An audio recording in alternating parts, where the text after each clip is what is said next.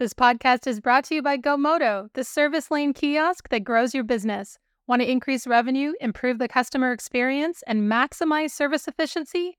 Visit GoMoto.com to learn more. G O M O T O.com. Want to dive deeper into the topics you hear about on Daily Drive? We're offering listeners a special offer 20% off a one year automotive news digital subscription. That gets you access to all of our news, information, and analysis made for automotive industry leaders like you. Go to autonews.com slash daily drive promo to redeem. Welcome to Daily Drive for Wednesday, November 22nd, 2023. I'm Jamie Butters, Executive Editor of Automotive News in Detroit. And I'm Kellen Walker in Las Vegas. Today on the show, Toyota Chairman Akio Toyoda retires as Japan's auto industry leader. Ford cuts the size of its Michigan EV battery factory and a judge rules that Elon Musk knew about Tesla's autopilot defect. Plus, Hyundai Global COO José Muñoz joins the show to talk about the automaker's groundbreaking deal to sell its vehicles on Amazon. We don't see this as an online sales thing. We see it as a big strategic partnership that could grow in the future. Let's run through all the news you need to know to keep up in the auto industry. Akio Toyoda is retiring as chairman of the Japan Automobile Manufacturers Association. His decision comes after an unprecedented three terms leading one of the world's biggest, most vibrant automotive industries through a turbulent decade of dramatic and rapid change. Earlier this year, Toyoda also stepped down as CEO of Toyota Motor Corporation and was succeeded by Koji Sato. Isuzu Motors chairman Masanori Katayama will take over as chairman of JAMA. Katayama's appointment is the first time JAMA's top job will be filled by the boss of a truck maker since the industry group's founding in 1967. The chairmanship of JAMA usually rotates every two years between Japan's three biggest car makers Toyota, Honda, and Nissan. Ford says it will restart construction on the electric vehicle battery plant it halted in Marshall, Michigan two months ago, but the plant will be substantially smaller than originally planned. The project is expected to create 1,700 jobs. That's 32% less than the 2,500 it previously announced. Ford is slashing the planned capacity of the lithium iron phosphate battery plant by more than 40% to just 20 gigawatt hours. A Ford spokesperson said the total investment in the plant will likely be reduced by the same measure, from $3.5 billion to roughly 2.2 billion. China's CATL is considering a second listing in Hong Kong. That's according to people familiar with the matter who spoke with Bloomberg News. One of the sources said the world's biggest EV battery maker put a plan to sell global depository receipts in Switzerland on hold, which could help set up a possible share sale.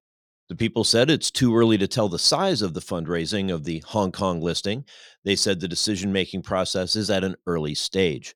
International Financing Review, which covers global markets, reported today that a CATL share sale could take place as soon as early next year. A representative for CATL didn't respond to requests for comment. A Florida judge found reasonable evidence that Tesla CEO Elon Musk and other managers knew the automaker's vehicles had a defective autopilot system, but still allowed the cars to be driven unsafely. Judge Reed Scott ruled last week in the Circuit Court of Palm Beach County that the plaintiff in a lawsuit over a fatal crash could proceed to trial and bring punitive damage claims against Tesla for intentional misconduct and gross negligence. The ruling is a setback for Tesla after the company won two product liability trials in California earlier this year over the autopilot driver assistance system. A Tesla spokesperson could not immediately be reached for comment on Tuesday. And the parent of Forbes magazine and its related website is no longer going forward with a sale to automotive technology magnate Austin Russell. The seller is Hong Kong based Integrated Whale Media Investments. The company terminated the agreement with Russell, who couldn't close the deal. That's according to an internal memo from Forbes CEO Mike Federle. The sale was paused for two weeks after missing a November 1st deadline. Russell is the CEO of Luminar Technologies. He announced in May that he was acquiring an 82% stake in Forbes Global Media Holdings. The deal valued the business at $800 million Axios reports that's far more than previous valuations of the company, including one to take the company public that was valued at $620 million. And those are today's headlines. Jamie, Akio Toyoda is retiring from the Japan Automobile Manufacturers Association. Over the years, what was his biggest impact? You know, I'd say this most recent term has to be his most consequential. You know, for one thing, he stepped in, you know, out of order. He came in, you know, back into office sooner than he normally would have, in part because of some of the chaos at Nissan in the wake of Carlos Ghosn's departure. Uh, but more importantly, you know, he's really become a leading figure in arguing for carbon reduction in ways other than making and selling EVs. In fact, he has argued that that is really a less effective, less efficient way to reduce carbon and slow global warming. It's a, not a popular position. Uh, most other Japanese automakers kind of take the same view. In a sense, so does Hyundai, uh, which is seen as a leader on EVs but he's really articulated the argument against EVs, not against EVs, but against totally relying on EVs, especially in light of the limited availability of processed, you know, lithium and cobalt and those other minerals, you know, in this short period of time. Very interesting era. Gotcha. Coming up, Hyundai Global COO José Muñoz talks about his company's landmark deal with Amazon to sell its vehicles online. That's next on Daily Drive. The auto industry's shift to carbon neutrality is here and it's accelerating. But is it enough? This is a moral imperative, an economic imperative, a moment of peril, but also a moment of extraordinary possibilities. No more hesitancy, no more excuses, no more waiting for the others to move first. There is simply no more time for that. Driving to Zero is a new podcast series from Automotive News that looks at the auto industry's roadmap to carbon neutrality. We take a big picture look at the environmental, political, and social trends pushing the move toward a greener future. And we pull back the curtain on how these decisions are being made at the highest levels. I said, you know, the, the headline that you need is is GM believes in an all electric future, and I think Dan Ammann and Mary Barra pretty much said the same thing, which is is like, but but we we don't. Spoiler alert: they came around to that idea. Find out how and much more. I'm Jake Neer. Join me and Automotive News executive editor Jamie Butters on Driving to Zero, available now wherever you get your podcasts. Your service check in process sets the tone for your customer's entire visit. Do your customers wait longer than five minutes to check in for service? Are your advisors presenting upsells to every customer every time? How often is the opportunity for a trade appraisal missed? When your service drive gets busy, these inefficiencies directly impact revenue. Give your customers the option to handle the entire check in process themselves, from appointment scheduling through final confirmation in under two minutes.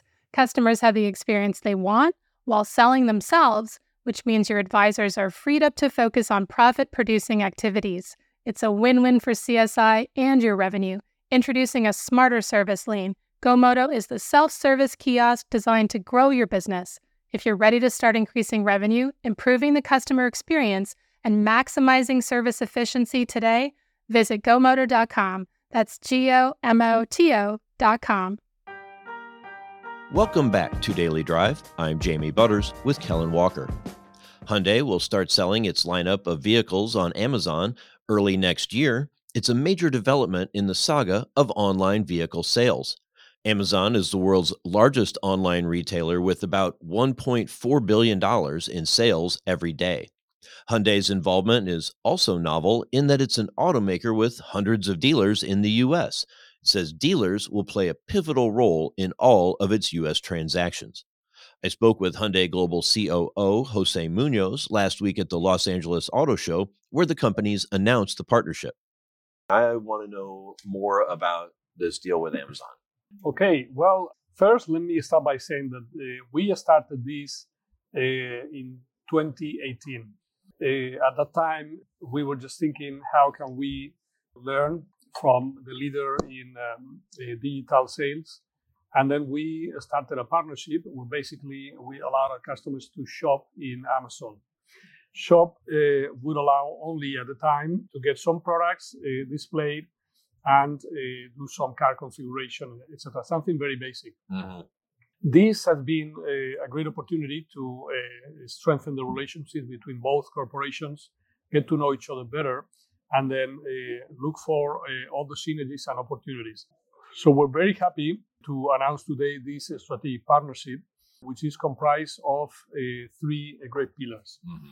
Pillar number one is the online sales, which is uh, an end to end solution, which is aimed at uh, providing to the consumer a better shopping experience. We've learned through the pandemic how the consumers were expecting to uh, have similar experience when buying a car than when they buy something else online. Mm-hmm. And that was not the reality, despite the many players and the many tools, etc., etc. So uh, then we uh, decided to work together with Amazon, and Amazon was uh, also looking into the car sales uh, as one of the future opportunities. And I think we saw a, a win-win solution, right? So they are, without a doubt, the number one uh, online sales. They have 250 million customers a day, and they have 150 million uh, Prime customers. Mm-hmm. And then uh, we are the third global uh, OEM we are vertically integrated, so we have a lot of capabilities that other competitors don't have. Like we do our own ISIT, we do our own our own logistics, and then as a, as a group of companies, we have so many interest, uh, interested uh, entities in a potential collaboration that we decided to develop them together. Mm-hmm. So then, uh, step one or pillar number one, online sales end to end. We're gonna start in Q1 with a pilot 15 to 20 dealers mm-hmm. in the United States with the Hyundai brand. Uh, and then with the intention to roll it out uh, to the entire network of dealers who would be willing mm-hmm. to join the project in the second half. So um, uh, our intention is that uh, not only we can do the shopping, but we can also do the financing, mm-hmm. and then eventually we can do also a certified pre-owned and uh, not only Hyundai and uh, Ioniq, but also Genesis at some point. So step by step. I think uh, second pillar, which is very important, is the uh, Alexa integration into our products. So as of 2025, so our cars are also uh, bringing te- technology uh, to do voice recognition, etc. But we found out that the Americans like Alexa better; they are used to it and then uh, what if we had this technology into our vehicles and then you could connect uh, your vehicle to your smart device and also to your home mm-hmm. and do the things that normally you do at home uh, from your car if you wanted to, right? And this is uh, all about Alexa. I'm very happy that this uh, was part of the project. The third pillar is more related to infrastructure. Our company is right now working in the digital transformation and then is uh, trying to um, migrate from kind of in-house uh, development to cloud uh, first technology and strategy. And then Amazon Web Services, AWS, offers you the, the possibility to do all your digital transformation, all your operations, the data storage, and then uh, all, all the uh, disaster recovery activities into their platform for the different entities uh, that we have and the different needs that we have. So we don't see this as an online sales thing. We see it as a big strategic partnership that could grow in the future. Right. But it's the online sales piece that really is such a game changer, right? At least for the rest of the world. Maybe AWS is a game changer for you internally. One of the things I was curious about was, uh, you know, can it go to, can it expand to used vehicles? And you just mentioned yep. CPO. CPO probably is easier to fit than having dealers list all of their used inventory on Amazon just because it's more standardized? Well, you can do both. Actually, the important element to highlight here is that the sale is actually uh, executed by the dealer. Mm-hmm. So the shopping process is done at Amazon, but the delivery of the units and the actual sale is done by the dealer. Uh, so the consumer gets access to the uh, available inventory at the dealer, can choose the dealer that he wants to buy from, and then where, depending on the location, etc., etc. So, and the actual sale is done by the dealer. So the dealer doesn't have to pay a commission to Amazon or to us as well. So it's just one additional sales channel for the dealer. So is the is it a no haggle price, and who sets the price? The dealer sets their own price. So we uh, only recommend we have the MSRP, Mhm. and we issue to the dealers the incentives uh, and the programs. But then the dealer decide the price that they want to post on the inventory they want to make available for Amazon. So the 15 to 20 dealers, they can all set their own price and Yep. they kind of compete it out within the Amazon market space. Yep. Basically, yes. And then the consumer decides whichever dealer they want to buy from. It's not geographically the geofenced. or consumer can can choose uh, by product or by location. Yeah.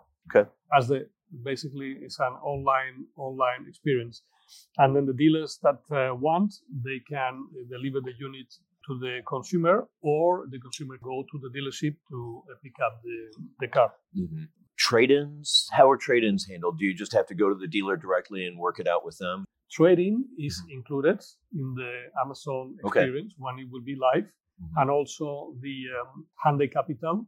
So financing also included. So when somebody, the pieces the pieces are not together. yeah, And then we're gonna start uh, step by step with our own bank with Hyundai Capital, and maybe step by step other uh, institutions okay, uh, can be added as well. that was something I was very curious about. Yeah, where the who does the financing is certainly more probably more efficient when you're able to do it yourself. Exactly. Yeah. Exactly. This is the the low hanging fruit. Mhm. This is the first step. How does Amazon make money then on this? I mean, other than the AWS and the I've been, I've been in all the meetings uh, with the, uh, the Marty, who is the one who was with, with me at the stairs. Say, hey, we have different ways to make money, different different things, and uh, I'm not gonna tell you we haven't figured it out yet, so I'm not gonna uh, give it to you. But basically, it's not making money out of the deal, and it's not pay, it's not uh, getting a commission from the dealer. So Hmm. they have different ways to make money. I guess uh, maybe this is the initial phase, or maybe it's an exploration, or they see benefits. If you if you bring uh, millions of consumers who are buying cars, I guess they not only buy cars, right? They may buy uh, other things as well. Yeah. So they have their own way. So I didn't see them worried about it. sometimes i mean i think there's a sense in industries you know amazon comes in and they offer a great deal they lose money on products when they first start selling them and then they gain a certain amount of power over the market and can really change the game uh, you are not worried about them doing that to you or to the auto industry I'm not worried. I see it actually as uh, we're getting access to 250 million a day shoppers. Very simple, right? so interesting thing is uh, the dealers have had an overwhelming positive reaction. Hmm. It's and it's volunteer, by the way. So uh, you don't want to be part of this, uh, you are not. So it's it's up up to you. We open to everybody, and then we immediately got uh, unsolicited volunteers uh, to be pilot because uh, being the first mover gives us the advantage to to have positive uh, reaction in the market, but also we are the ones developing together with Amazon the technology for this platform. So our dealers, in a way, benefit from that as well. don't you think all of your dealers will sign up or do you think I there will be a few that will hold I out think or- they will all sign up. Yeah. When when we started this uh, kind of uh, testing phase back in 2018, uh, when we explained how it worked, uh, they all sign up. And the point again is not, uh, hey, do, do you want to do it or not? This is when are you going to do it? Because uh, they are going to do it with or without us. So if you are brand number four, number five, you will have to sign uh, anyway. So now you have the opportunity to pioneer, to experience, to pilot, to learn, and to uh, take the make the most out of this, right? José Muñoz is global COO for Hyundai Motor Company. I spoke with him at the Los Angeles Auto Show.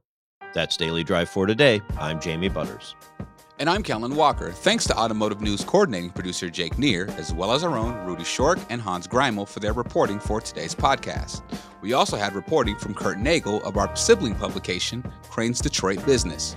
You can get the latest news on online vehicle sales, battery plants, and everything happening in the auto industry at autonews.com. We'll be off for the Thanksgiving holiday here in the U.S. until Monday, November 27th. Come back that day for a conversation with Unifor President Lana Payne about the union's record contracts with the Detroit Three. If you enjoy the podcast, remember to like, leave a review, and subscribe so you never miss an episode.